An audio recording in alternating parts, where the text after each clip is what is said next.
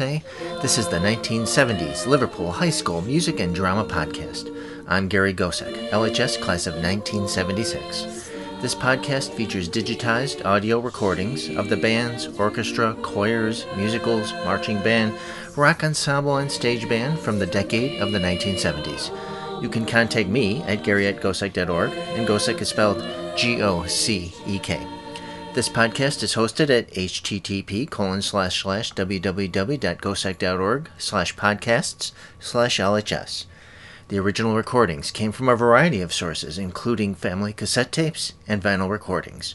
The opening music is the LHS Alma Mater from a 2020 recording of the LHS Concert Chorale, directed by Sky Harris.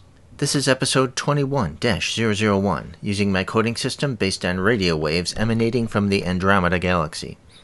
This episode features the symphonic band directed by John Iannotta in December of 1975, first at the high school recorded by Ken McInerney, then at Eastman Theater in Rochester, New York, recorded by Director Recording Service. Program notes for this and all the podcast episodes can be viewed at the website.